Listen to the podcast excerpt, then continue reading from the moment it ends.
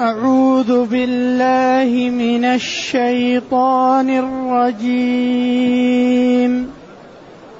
قل انظروا ماذا في السماوات والأرض وما تغني الآيات والنذر عن قوم لا يؤمنون. فهل ينتظرون إلا مثل أيام الذين خلوا من قبلهم؟ قل فانتظروا إني معكم من المنتظرين.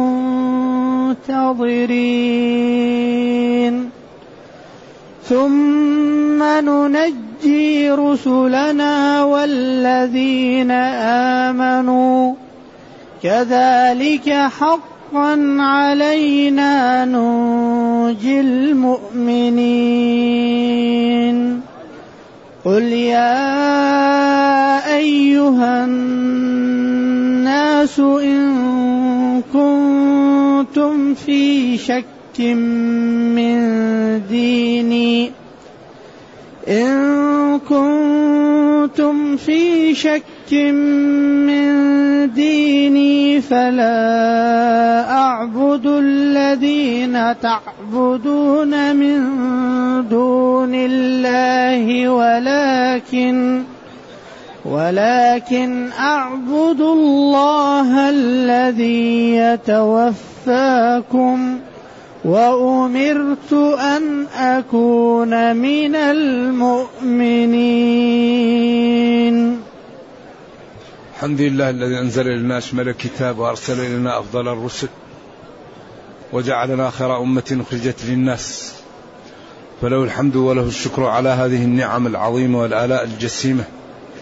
والصلاة والسلام على خير خلق الله وعلى آله وأصحابه ومن اهتدى بهداه. أما بعد فإن الله تعالى يأمر نبيه ويقول له قل لهم يا نبي انظروا ماذا في السماوات والأرض. قل أمر انظروا نظر اعتبار ونظر بصيرة ونظر بصر. ما؟ علقت انظر وكأن هذا نوع من الإعجاز وتخصيب الأسلوب وجمعه للمعاني الكثيرة بطريقة لا يسمعها المنصف إلا سلم وانقاد. انظروا انظروا بالبصيرة وبالباصرة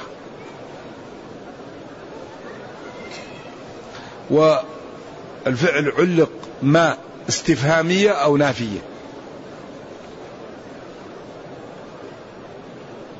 تغني تنفع. قل لهم يا نبي انظروا تأملوا. يعني انظروا بأبصاركم وبصائركم. ماذا في السماوات والأرض؟ أي شيء في السماوات والأرض؟ أو ليس شيء في السماوات والأرض إلا وهو بإتقان وبحسن. أو أي شيء في السماوات والأرض. لذلك ديننا دين قائم على الإقناع. قائم على الأدلة والبراهين. قائم على ميزان. كل شيء فيه متقن. الذي يعني الذي إيش؟ أتقن كل شيء خلق. متقن. أوامر نواهي آداب أخلاق علاقات. وبعدين كون منظم. كله يجري. إذا انظروا نظر تأمل واعتبار وانظروا أيضا بأبصاركم. قال ماذا في السماوات والأرض؟ أي شيء في السماوات والأرض؟ قال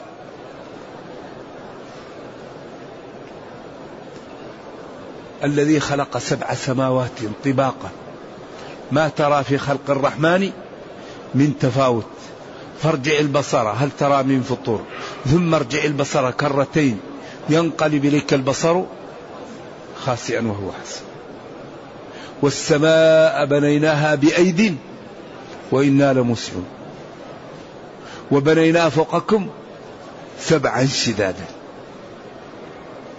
بعدين جعل فيها النجوم وجعل فيها الشمس والقمر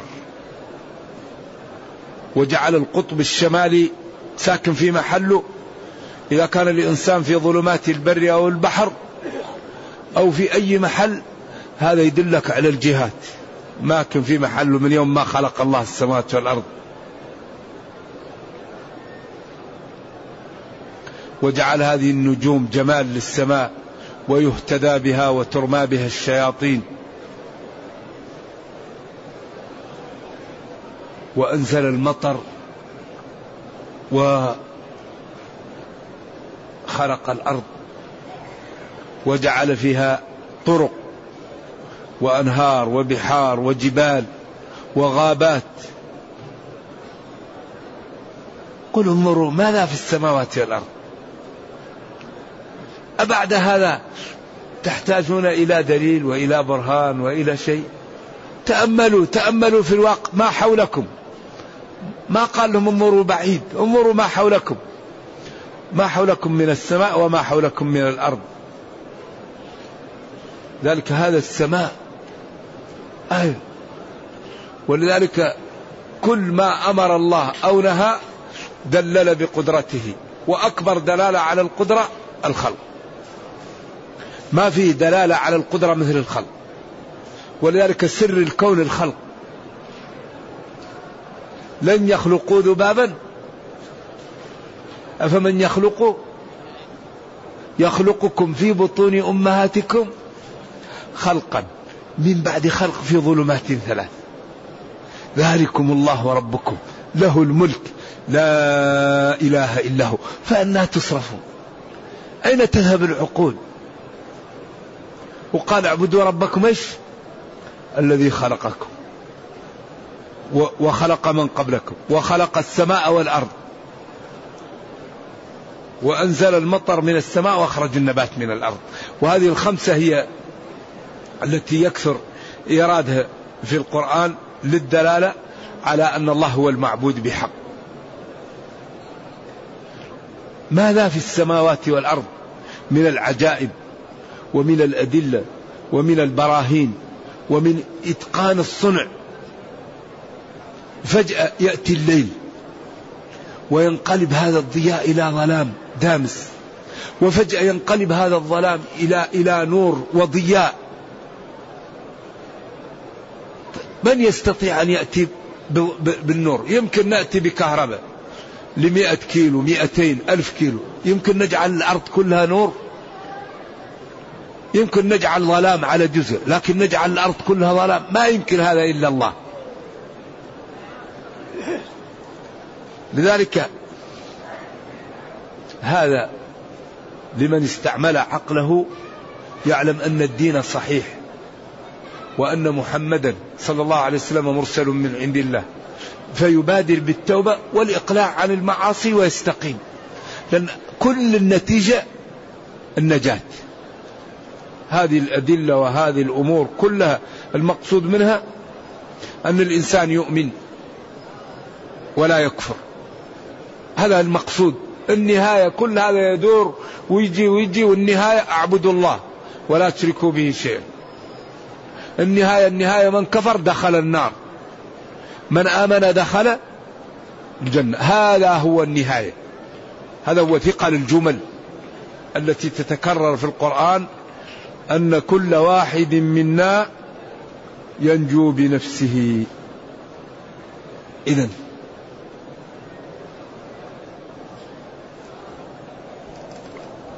قل لهم يا نبي امروا سواء قلنا نظر بالبصر أو بالباصرة إذا كان بالباصرة يتعدى إلى مفعولين وإذا كان بالبصر يتعدى إلى مفعول واحد.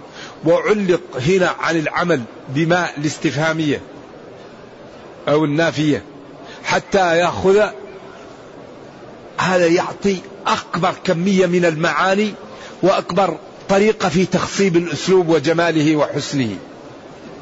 لذلك ربنا يقول أولم يكفيهم أنا أنزلنا عليك الكتاب يتلى. أبعد الكتاب نحتاج إلى شيء؟ نحتاج إلى أدلة براهين. عندنا الكتاب هذا. هذا الكتاب معجزة قائمة إلى قيام الساعة. كل ما نحتاج إليه نفتح ونحصله. ليس هذا كلام عاطفي. تبيانا لكل شيء. أي شيء تحتاجه. في دينك أو دنياك تفتح المصحف وتحصل. حتى فيه التخصص. أنك أنت إذا احتجت تسأل أصحاب الاختصاص. سألوا أهل الذكر. هذا هو الاختصاص. إذا كنت مريض تسأل من؟ إذا كنت تريد تبني تسأل من؟ إذا كنت تريد أن تعمل ماكينه تسأل من؟ أيوه اسالوا أهل الذكر أصحاب العلم. أيوة إن كنتم لا تعلمون. إذا هذا دعوة للتخصص. فديننا دين عجيب. إذا ينبغي أن نعتبر وينبغي أن نستفيد من هذا الكتاب ونعلم أنه كتاب قائم على الإقناع. الإسلام لا يرغم أحد على الدخول فيه لكن لا يسمح لأحد بالخروج منه. قال وإن كنتم في ريب مما نزلنا على عبدنا ما قال فقد كفرتم قال فأتوا بسورة. وقال ادعوا لكم أن يساعدكم من على وجه الأرض. وادعوا من استطعتم. إن كنتم صادقين فيما تقولون.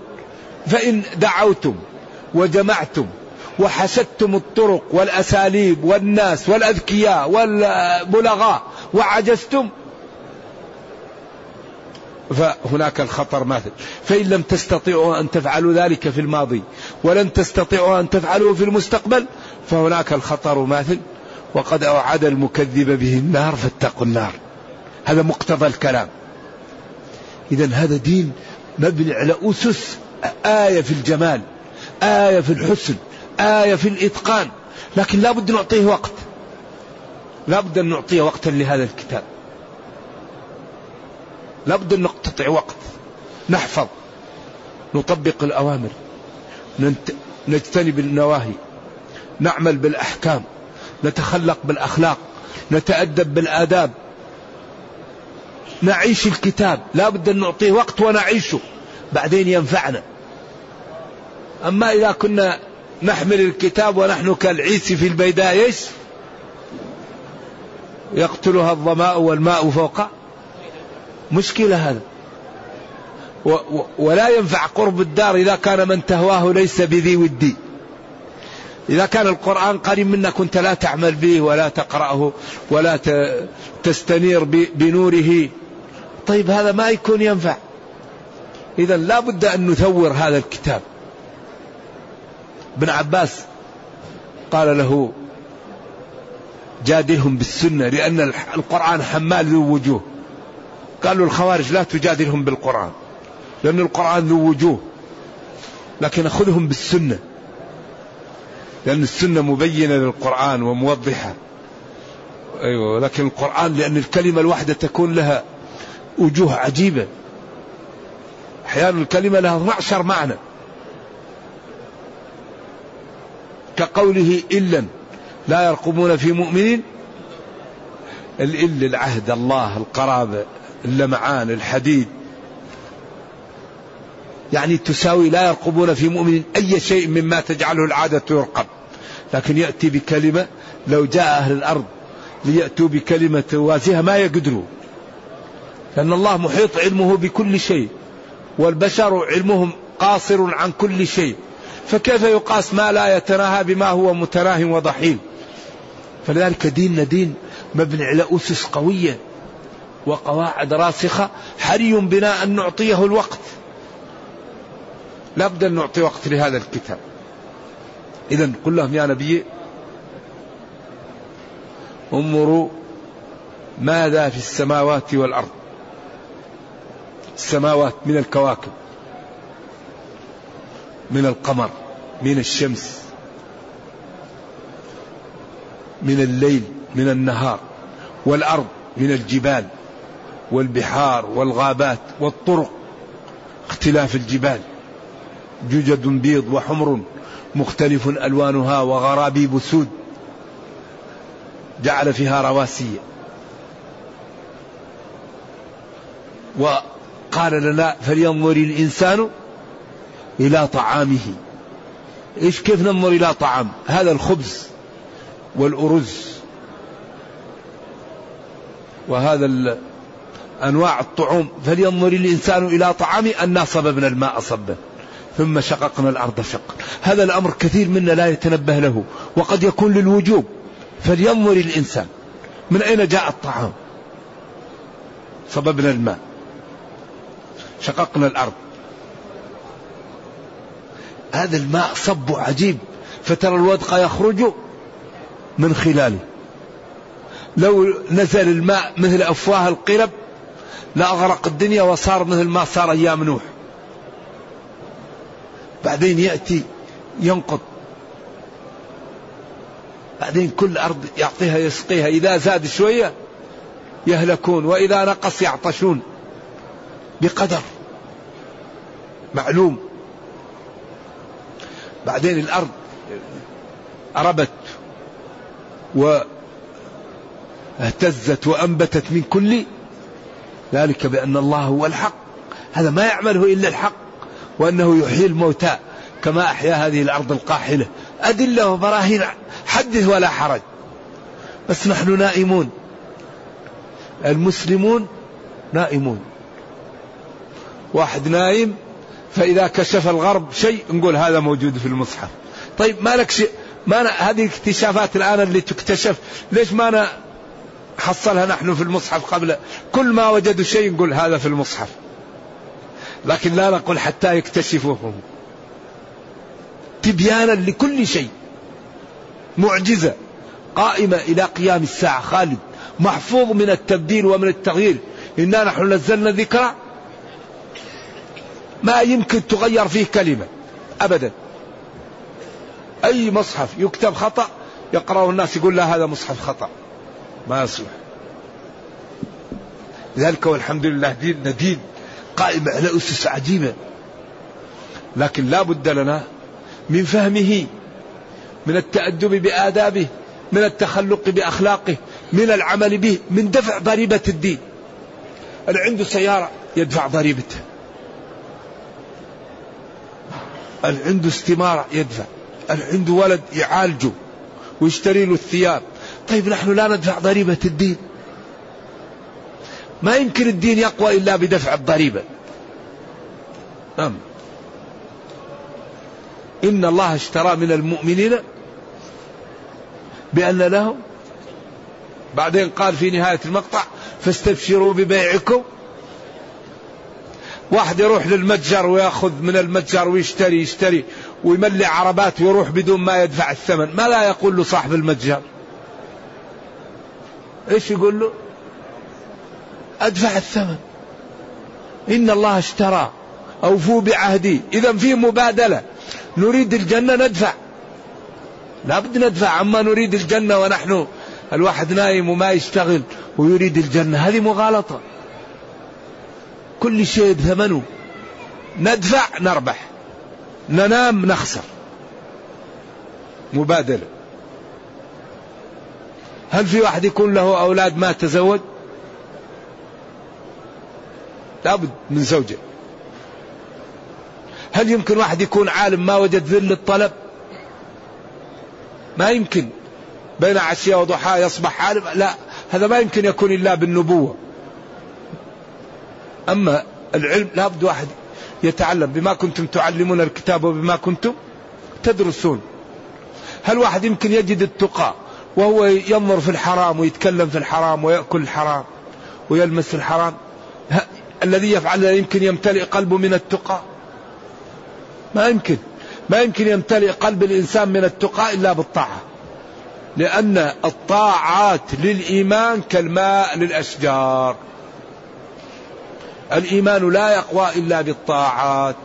كما أن الأشجار لا تنبت إلا بالماء. إذا كل شيء له ثمن. إذا نحن مليار وستمائة مليون. لما لا نحن ضعاف؟ من يجيب؟ يقول لم نأخذ بالأسباب. وهذا كلام واضح وحق. نحن لم نأخذ بالأسباب. لذلك ضعفنا لأجل هذا. سواء ولذلك من الأسباب أننا لا نختلف ولا تنازعوا. من الأسباب أننا نعد واعدوا لهم. من الأسباب أننا نعرف الطيبين كونوا مع الصادقين. من الأسباب أننا نثبت. إذا لقيتم فئة فاثبتوا. من الأسباب أننا نكثر من ذكر الله واذكروا الله. إذا من أكبر ما تعيشه الأمة المسلمة وما قوضها. أقول من أكبر ذلك نواهي منتهكة وأوامر معطلة. من أكبر ما يسبب الضعف للأمة المسلمة وتسلط الأعداء عليها أوامر معطلة ونواهي منتهكة نعم. لأن الله تعالى يقول أوفوا بعهدي. والله يقول إن الله لا يخلف الميعاد. أظن هذا بقي واضح. يقول تعالى انظروا نظر تأمل واعتبار ما لا في السماوات والأرض. أي شيء في السماوات والأرض. نجد النجوم الكواكب نجد الفصول برد وحر ليل نهار ضياء ظلام أمطار وغابات وجفاف وعدم أمطار.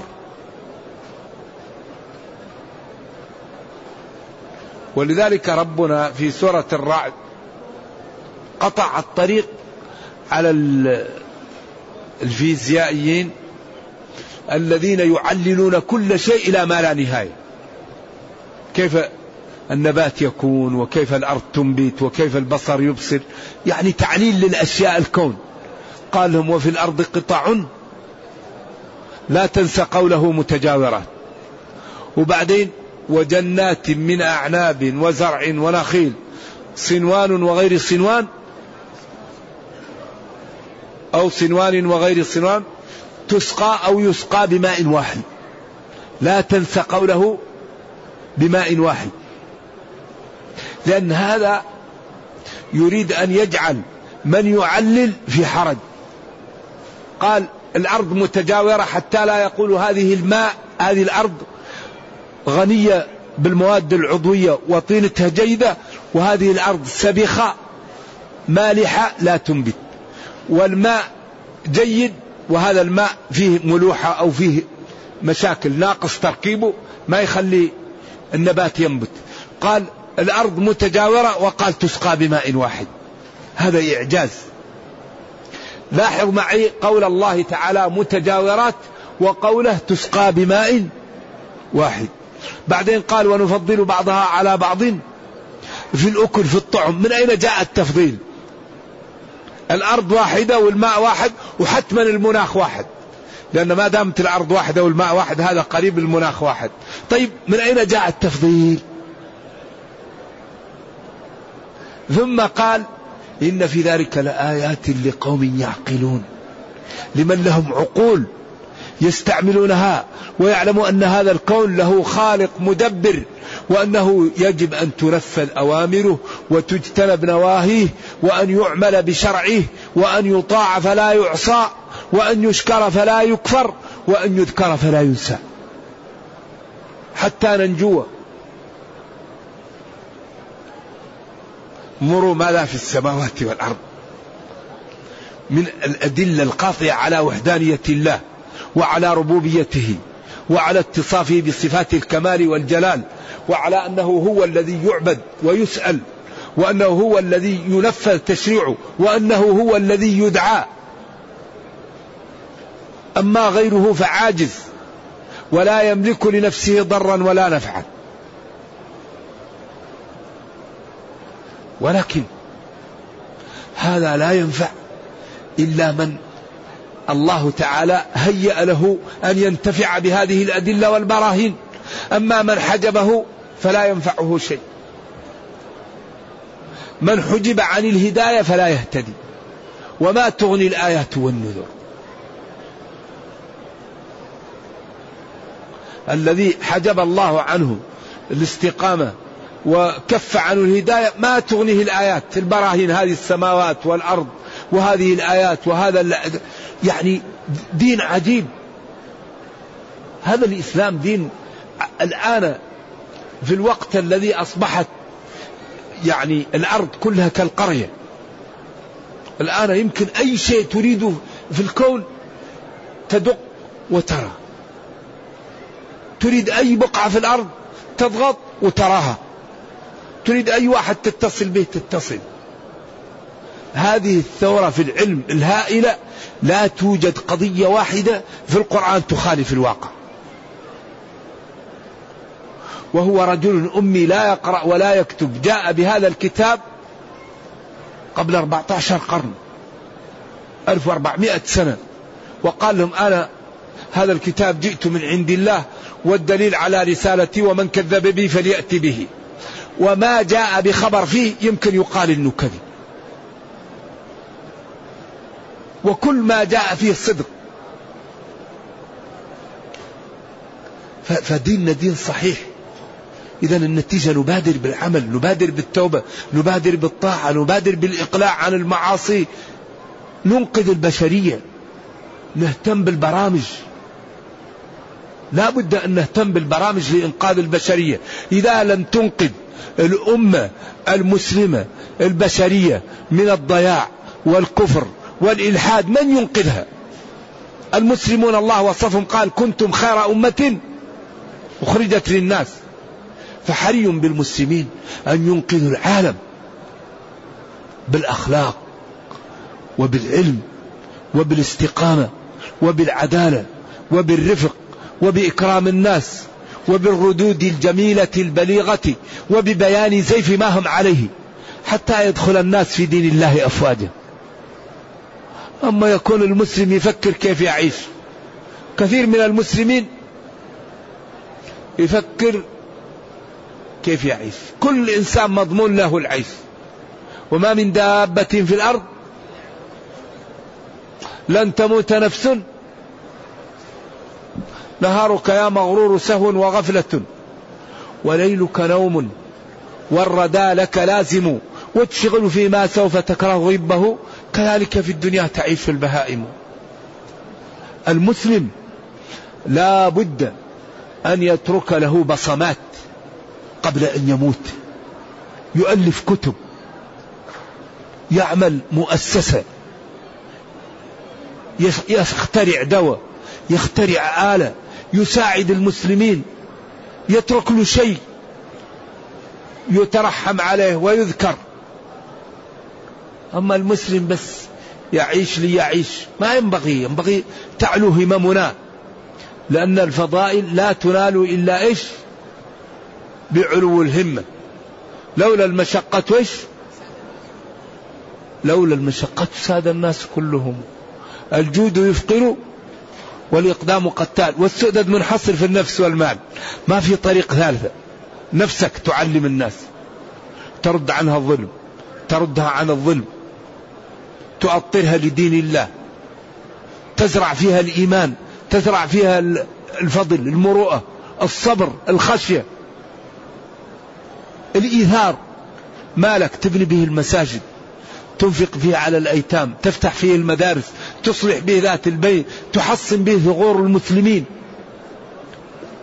ولذلك لو كان عند المسلم شيء غير ماله نفسه لبذله في الجنة لأن ما في شيء أغلى من الجنة.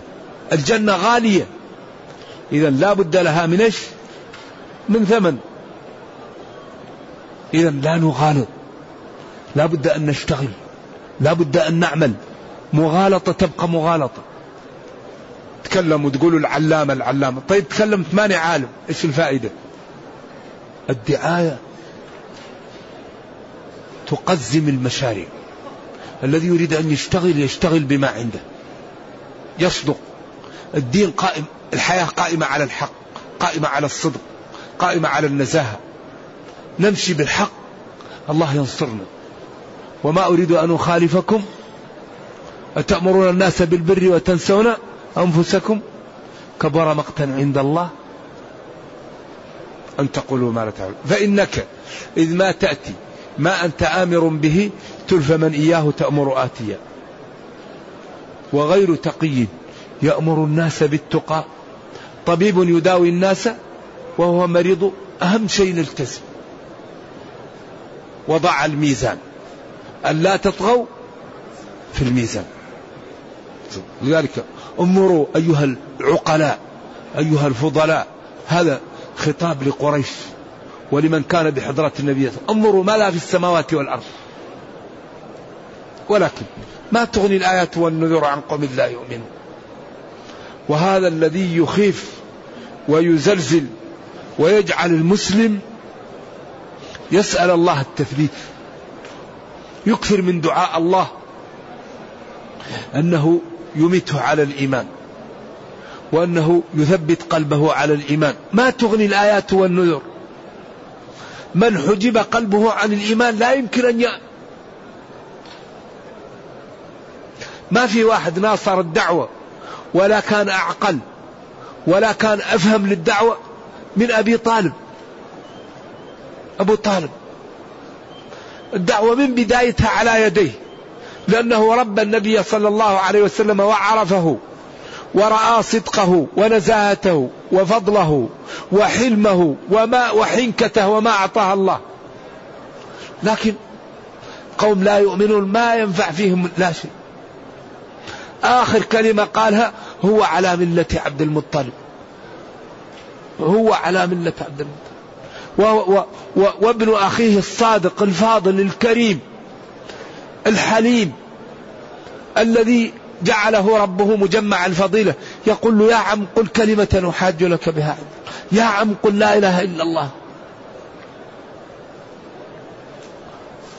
ولكن لا يؤمن جاءته النخوة. أبي أشياخي أجدادي ونتبع ابن أخي يتيما أنا سيد الوادي وسيد مكة وابن أخي يتيم نتبعه ما حصل. وهو يعلم أنه صادق لأنه يقول ولقد علمت بأن دين محمد من خير أديان البرية دينا. والله لقد علمت. أن دين محمد من خير أديان البرية دينا. لكن يقول لولا الملامة أو حذار مسبة لوجدتني سبحا بذلك أي مسبة؟ لا أعوذ بالله لولا الشقاوة عياذا بالله وأنه كتب عليه أنه من أهل النار. أبو لهب قال له تبا لك ألسائر اليوم دعوتنا؟ قال تبت يدا أبي لهب. سارع للتكذيب فكتب عليه الشقاوة وهو يسمع ولم يستطع أن يقول لا إله إلا الله. إذا هذا يخيف المسلم ويجعله يكثر من العمل ويكثر من الدعاء ومن الاستغفار ومن التوبة ومن أسباب العطب. لا يسخر من الإسلام لا يسخر من المسلمين لا يستهزئ بالدين لا يستهزئ بأهل الدين. إذا فعل فعلا يستتر بالمعاصي. كل كلكم معافى إلا المجاهرين. ويكثر من سؤل الله لأن الله يقول ادعوني أستجب لكم. أه، ويقول إن الحسنات يذهبن السيئات. ويقول صلى الله عليه وسلم وأتبع السيئة تمحوها. فلنقم بالأسباب. ولنخف. لأن هذا الوضع خطير جدا جدا. والذي لا يريد أن يتقي يقول أنا لا أموت. الذي لا يريد أن يتقي الله يقول أنا لا أموت. ما دام الله قال كل نفس ذائقة الموت ذائقة الموت وإنما توفون أجوركم ما دام هذا ينبغي لكل واحد أن يبادر. أن يبادر بالتوبة ويبادر بالإقلاع حتى ينجو. وما لا تنفع الآيات الحجج والبراهين والنذر التي تخوف من الرسل ومما جاءت به من الزواجر والقوارع عن قوم لا يؤمنون. الذين ختم عليهم لما خلقهم الله كتب عليه شقي هذه هي الكارثة وهذا الذي خوف خاف منه أبو بكر وعمر والصحابة والتابعون وكبار العلماء لا يخافون إلا من السابقة من ما الذي ختم له به؟ ونحن لا ندري ماذا كتب لنا. إذا نعمل ونسأل الله. ما لنا إلا العمل والاجتهاد وسؤال الله. واعملوا فكل ميسر لما خلق له. فالذي يقول لا يعمل ويقول ما قدرها الله لي يكون هذا عياذا بالله ما ظن أنه شقي. والذي يعمل ويخاف ويبكي ويقول ما قدر الله لي يكون هذا ما ظن أنه من أهل التقى وأهل الجنة. لأن النبي صلى الله عليه وسلم قال كل ميسر لما خلق له. والقدر لا يستدل به على على المعائب وإنما يستدل به على المصائب. أما واحد يعصي ويقول قدر الله علي؟ لا. ولذلك عمر لما جاءه سارق قال له كيف تقطع يدي وقد قدر الله علي السرقة؟ قال فكيف تعترض علينا وقد قدر الله علينا أن نقطع يدك؟ أيوة قالوا الله قدر أن نقطع يدك كيف تقدرها علينا؟ فلذلك لا يستدل ولذلك لما قال موسى لآدم أنت آدم أبو البشر خيبتنا وأخرجتنا من الجنة والحديث في البخاري. قال له يا يا موسى كريم الله وأنت أتلومني على أمر قد قدره الله قبل أن أخلق بأربعين سنة؟ فحج آدم موسى فحج آدم موسى. لأن آدم تاب وانتهت. واجتباه ربه وهداه. ف ف ف فالإنسان إذا حصل شيء يقول هذا قدر الله. أما يروح يعمل الإجرام ويقول قدر الله لا. لأنه لا يعمل إلا بإرادته. ألم نجعل له عينين ولسانا وشفتين وهديناه النجدين. وقال في حق أهل النار كلما ألقي فيها فوج ألم يأتيكم نذير؟ قالوا بلى قد جاءنا نذير. أظهر في مكان الإضمار. قالوا بلى قد جاءنا نذير فكذبنا فهل ينتظرون إلا مثل أيام الذين خلوا من قبلهم. هل استفهام بمعنى النفي بدليل الاستثناء ينتظرون أن يأتيهم والانتظار هو ترقب مجيء الشيء. الأيام هي الوقائع. وذكرهم بأيام الله. أي ما يحصل في الأيام من الهزيمة ومن الانتصار ومن الخصب ومن الجدب ومن الوقيعة ومن النعم. هذه يقال لها أيام الله؟ لأن أذكرهم بأيام الله أي بالوقائع التي تحصل في أيام الله. وقال فلان خبير بأيام العرب أي بتاريخها وما حصل فيها. خوفهم بأيام الله يعني بما حصل لقوم هود وقوم لوط وقوم نوح وقوم شعيب وقوم صالح. ذكرهم بذلك. وما هي من الظالمين ببعيد. إذا يا كفار قريش بادروا بالتوبة. بادروا بالدخول في الإسلام قبل أن يفوت الأوان. دين أسس وقواعد وبراهين عجيبة.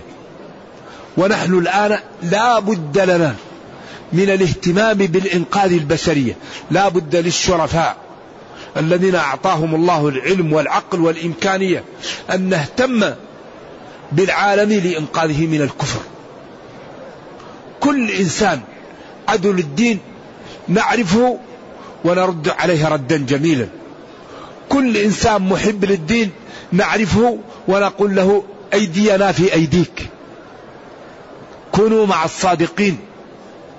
كل إنسان يشوه الدين نعرفه ونكون له قنوات جادة وجرائد ومجلات صادقة ترد عليه ردا تجعل غيره لا يفعل مثل فعله. نقول له قولا بليغا يجعله يتوب أو يرتدع عن أن يقول في الإسلام. والإمكانيات موجودة. والأرض كلها أصبحت كالقرية فحري بالمسلمين أن يهتموا بالبرامج وبالمؤسسات التي تنقذ البشرية من الكفر والضلال ومن الظلم والإلحاد ومن الطغيان وعبادة غير الله والوقوع في المعاصي لأن هذا هو الذي يسبب لهذه الأرض الضياع والخسران ويسبب لها الكوارث. لأن كل مشكلة تقع في الأرض سببها المعاصي. ظهر الفساد في البر والبحر بما كسبت أيدي الناس. قل هو من عند أنفسكم.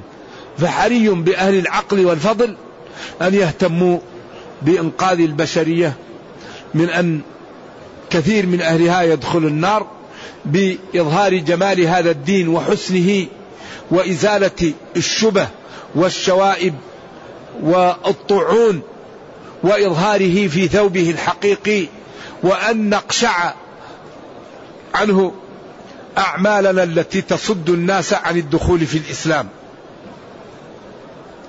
لأن كثيرا من أعمال المسلمين تنفر الناس عن الدخول في الإسلام. وبالأخص من يعيش من المسلمين بين ظهراني الكفار فهذا المسؤولية عليه كبيرة والخطب أعظم. لأنه يمثل الدين. فإذا كذب أو عصى أو زور أو ظلم ينسب ذلك للإسلام. أما ما من هو بين المسلمين فيعرفون أن هذا لا يدعو له الإسلام. فلذلك حري بمن يعيش من المسلمين بين الكفار أن يلتزم الصدق والنزاهة والعدل وعدم الظلم والبعد عما يشين الإسلام لأنه ينظر إليه بمنظار الإسلام فإذا فعل خطأ نسب ذلك لماذا؟ للإسلام. فحذاري حذاري أن يؤتى الإسلام من جهته.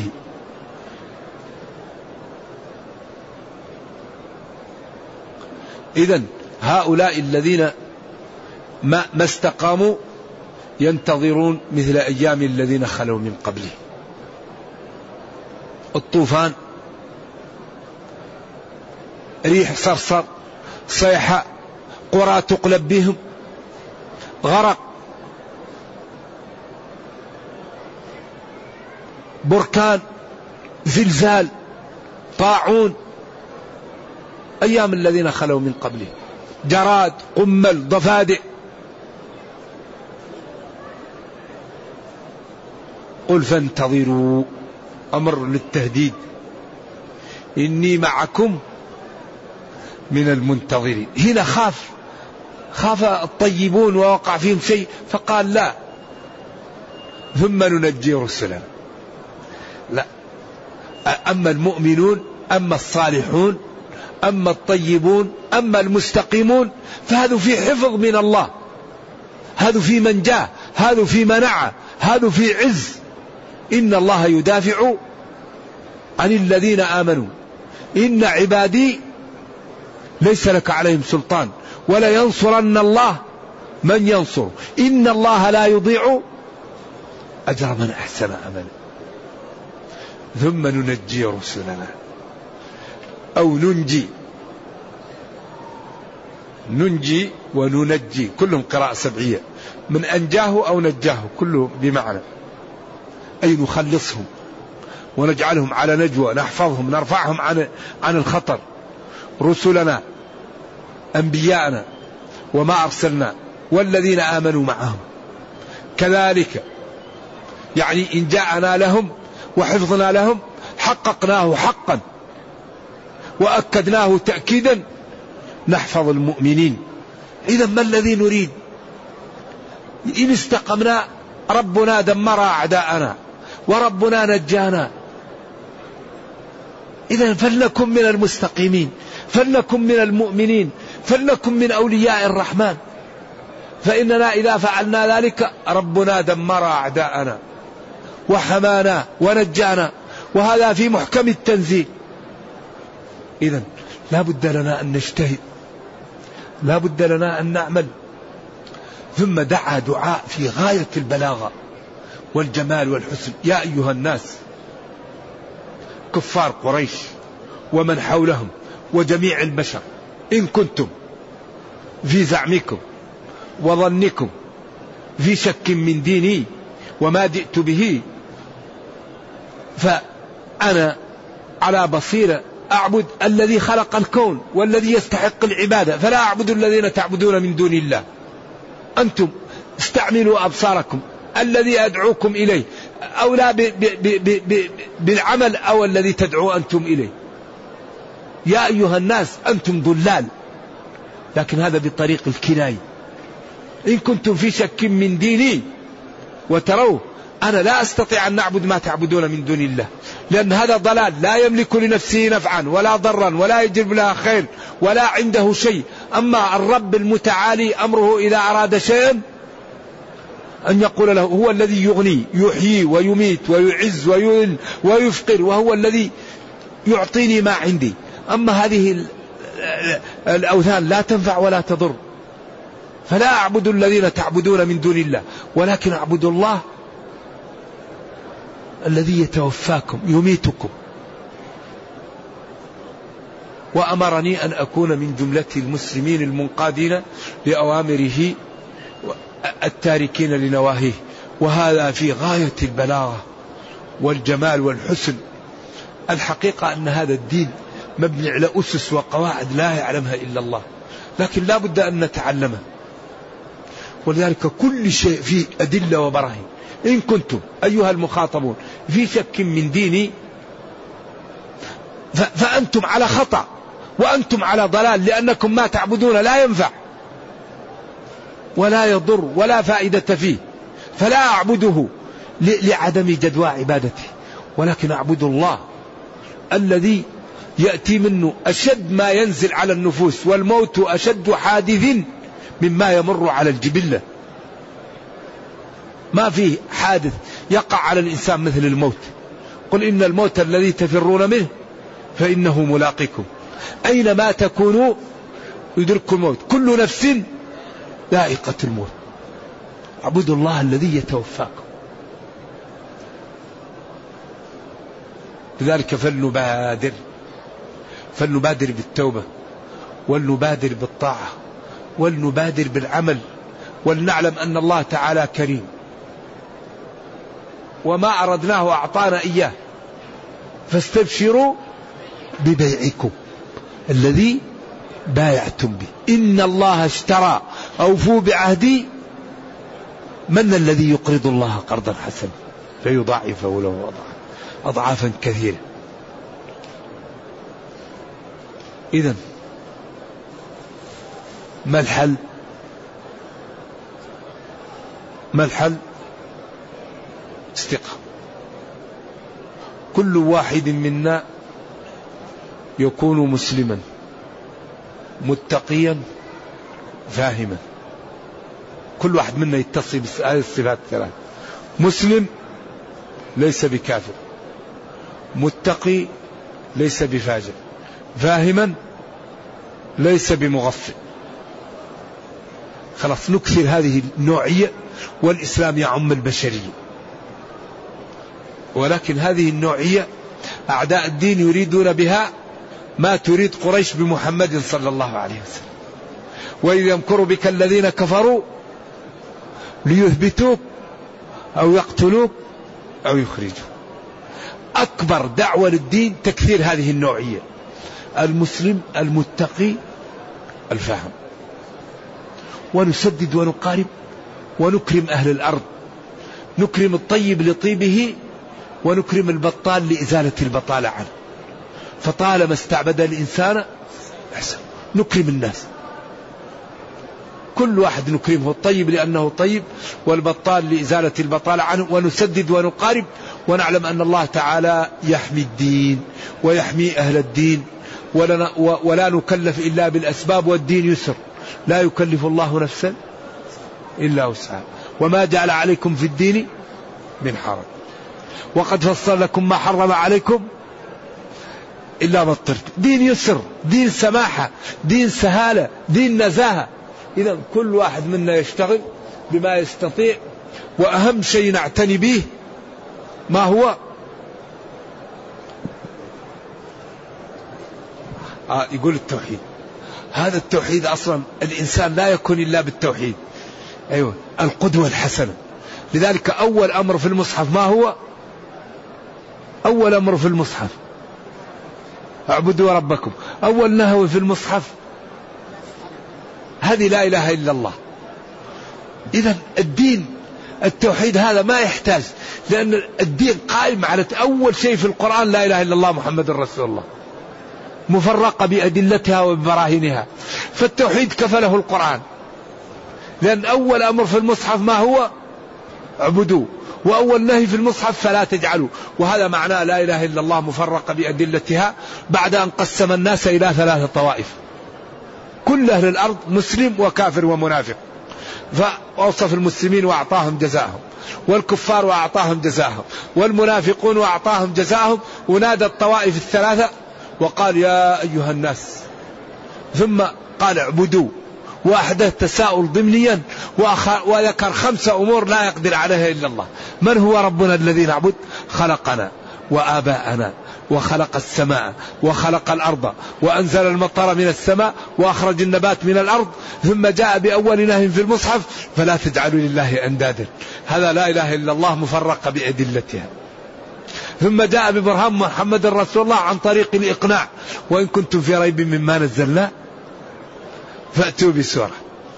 إذا التوحيد كفله القرآن وبينه ووضحه بطريق لا يحتاج إلا أن تقرأ الآيات لكن نحن أهم ما نحتاج إليه القدوة الحسنة. الدين الإسلامي ينتشر بالقدوة. القدوة. لذلك مشكلتنا أننا عندنا انفصام. القدوة ضعيفة. نقرأ ذروا ما بقي من الربا. نجد الربا. نقرأ إن كثيرا من الأحبار والرهبان ليأكلون أموال الناس. نجد الرشوة. نقرأ ولا نقرأ ولا يغتب بعضكم بعضا. فلان فيه وفلان قال وفلان. نقرأ ولا تلمزوا أنفسكم. شوف مشيته شوف وجهه شوف. فمشكلة. القدوة عندنا ضعيفة وهذا الدين ينتشر بالقدوة. فنهتم بالقدوة ونسدد ونقارب. وإن شاء الله الله ضمن لمن استقام أن يصلح له دنياه وأخرى فاستبشروا ببيعكم. نرجو الله جل وعلا أن يجعلنا وإياكم من أهل الجنة وأن لا يجعلنا من أهل النار. اللهم أمتنا على لا إله إلا الله. اللهم ربنا أتنا في الدنيا حسنة وفي الآخرة حسنة وقنا عذاب النار. اللهم اغفر لنا ذنوبنا كلها دقها وجلها أولها وآخرها علانيتها وسرها. اللهم ما كان لك من حق فاغفره لنا وما كان لأحد من خلقك فتحمله عنا. اللهم اغفر لنا ذنوبنا. اللهم تجاوز عن سيئاتنا. اللهم وحد صفوف المسلمين وقوي شوكتهم. ورد عنهم كيد أعدائهم. اللهم إنا نسألك أن تحفظ هذه البلاد للمسلمين وأن تحفظ جميع بلاد المسلمين.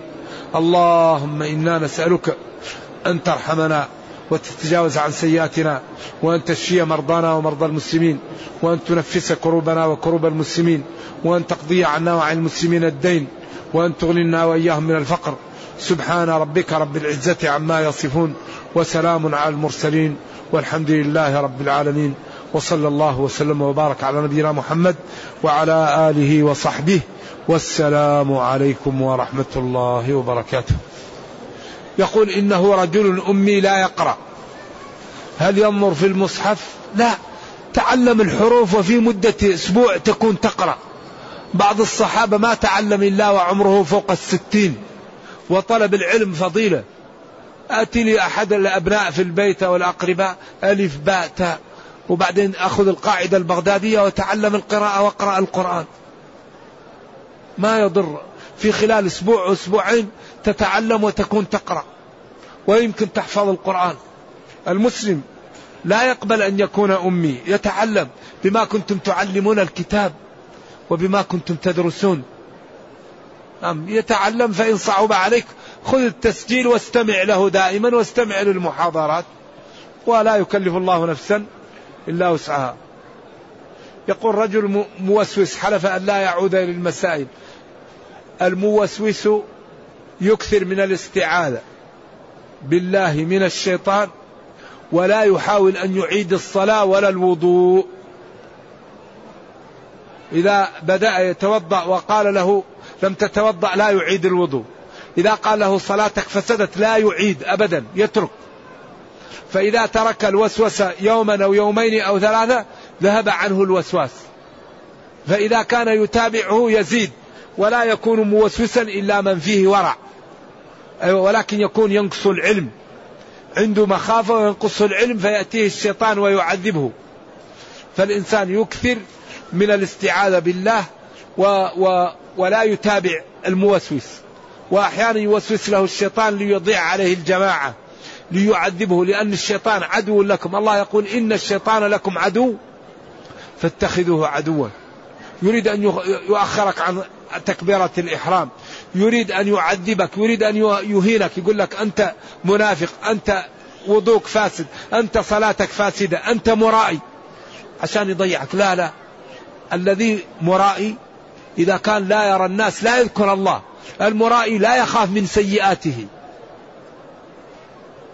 إذا كثير من الطيبين يكون علم ناقص يأتيه الشيطان ويقول له أنت منافق. لا المنافق لا يذكر الله إذا كان بمفرده.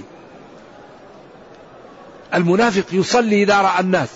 أما المسلم إذا كان في بيته يخاف الله يفرح بالطاعة يحزن من المعاصي إذا هو المسلم. من سرته حسنته وساءته سيئته فذلك المسلم. لكن نحن مركبة فينا الشهوة. وخلق الإنسان ضعيف.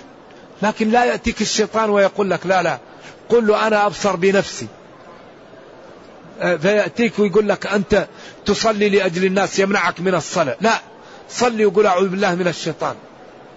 تقرأ القرآن يقول لك أنت تقرأ القرآن عشان الناس تطبق المصحف. لا.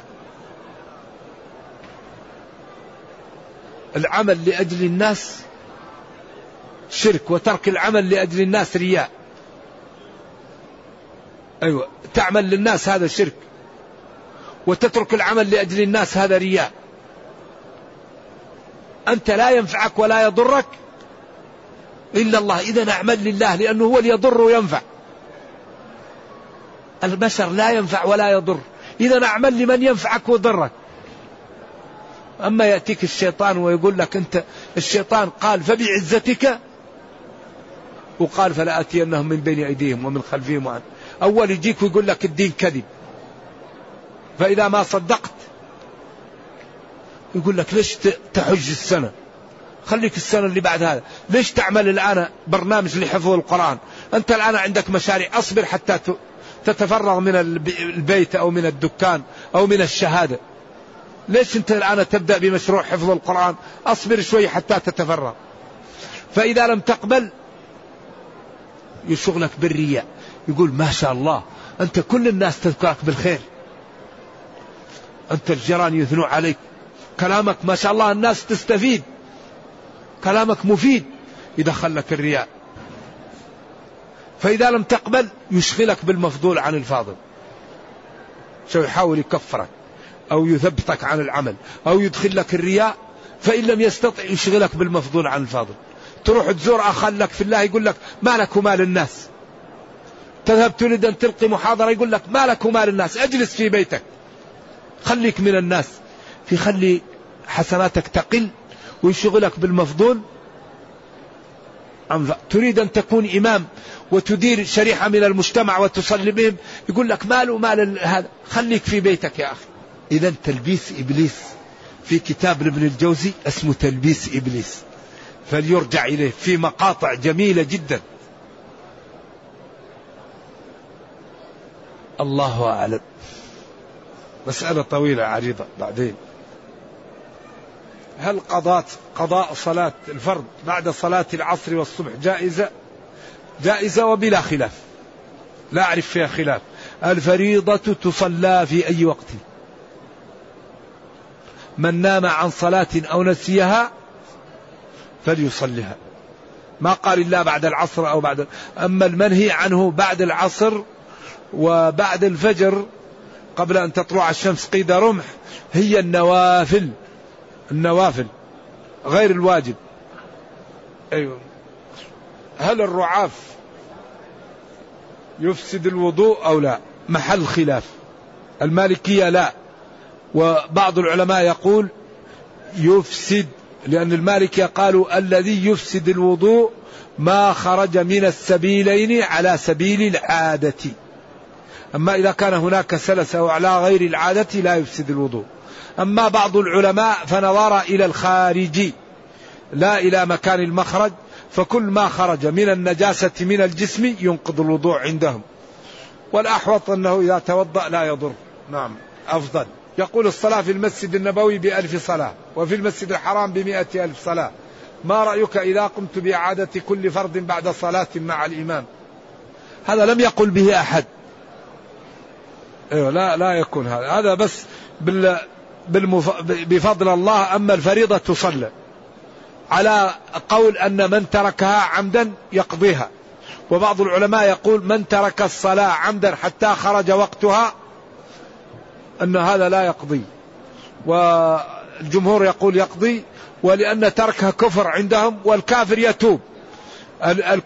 الإيمان يجب ما قبله وقالوا العهد الذي بيننا وبينهم الصلاة فمن تركها فقد كفر. ليس بين العبد أو الشرك إلا ترك الصلاة. من ترك الصلاة معه فرعون وهامان وقارون وأبي بن خلف والمجازات لا تؤكد. نعم. يقول ذكرت أن هناك من كتب الله له الشقاء أو السعادة. فقد يحسن الإنسان أنه قد حكم عليه. يحس الإنسان أنه قد حكم عليه قبل أن يعمل. أرجو التعليق على حديث إن أحدكم لا يعمل بعمل أهل النار. هذا في البخاري فيما يبدو للناس. زيادة في ثلاثة أماكن. إن أحدكم لا يعمل بعمل أهل الجنة فيما يبدو للناس حتى لا يبقى بينه وبينها إلا ذراع فيسبق عليه القلم فيعمل بعمل أهل النار فيدخلها. وإن أحدكم لا يعمل بعمل أهل النار فيما يبدو للناس حتى لا يبقى بينه وبينها إلا ذراع فيسبق عليه القلم فيعمل بعمل أهل الجنة فيدخلها. هذا غيب والإنسان يعمل ويسأل الله العافية. لكن العلماء قالوا فيما يبدو للناس أن هذا يكون على نفاق أو يكون على إخلاص. لأن الذي على الخير الله يثبته. يثبت الذين آمنوا بالقول الثابت. أسلمت على ما أسلفت. أيوة فالذي الله يريد له الخير يهيئ له وسيلة الخير اعملوا فكل ميسر لما خلق له. ونحن لا نعلم ما لا كتب لنا حتى نترك العمل. ما الذي كتب لنا في اللوح المحفوظ؟ نجهله. إذا نعمل ونسأل الله أن نكون كتب لنا إيش؟ الخير. نخاف ونعمل لأن النتيجة العمل. تتجافى جنوبهم. يدعون ربهم. ومما رزقناهم. فإذا فرغت انصب. استبقوا الخيرات.